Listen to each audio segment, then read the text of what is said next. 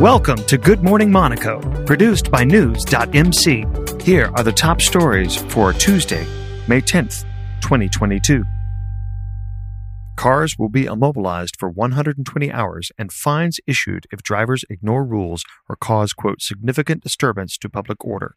During some forthcoming events, the Monaco police have warned. Antoine Alléno, the 24 year old son of chef Yannick Alléno, was killed by the driver of a stolen car in Paris at 2320 on Sunday evening, Le Parisien reported.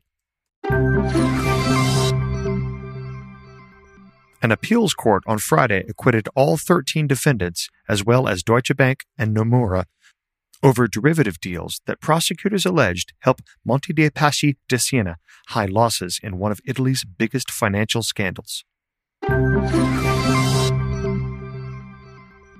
The benchmark incident rate for coronavirus infections in the Principality fell to 393 per 100,000 population on Sunday, May 8th.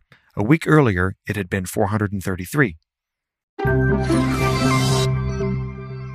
Duly noted, the western part of Nice is to be avoided on Wednesday, May 11th. The new IKEA opens. There is a football match and also a pop concert. Somewhat optimistically, the Nice Town Hall has called on commuters to share cars. Coaches to and from the airport are likely to be caught up in the snarl.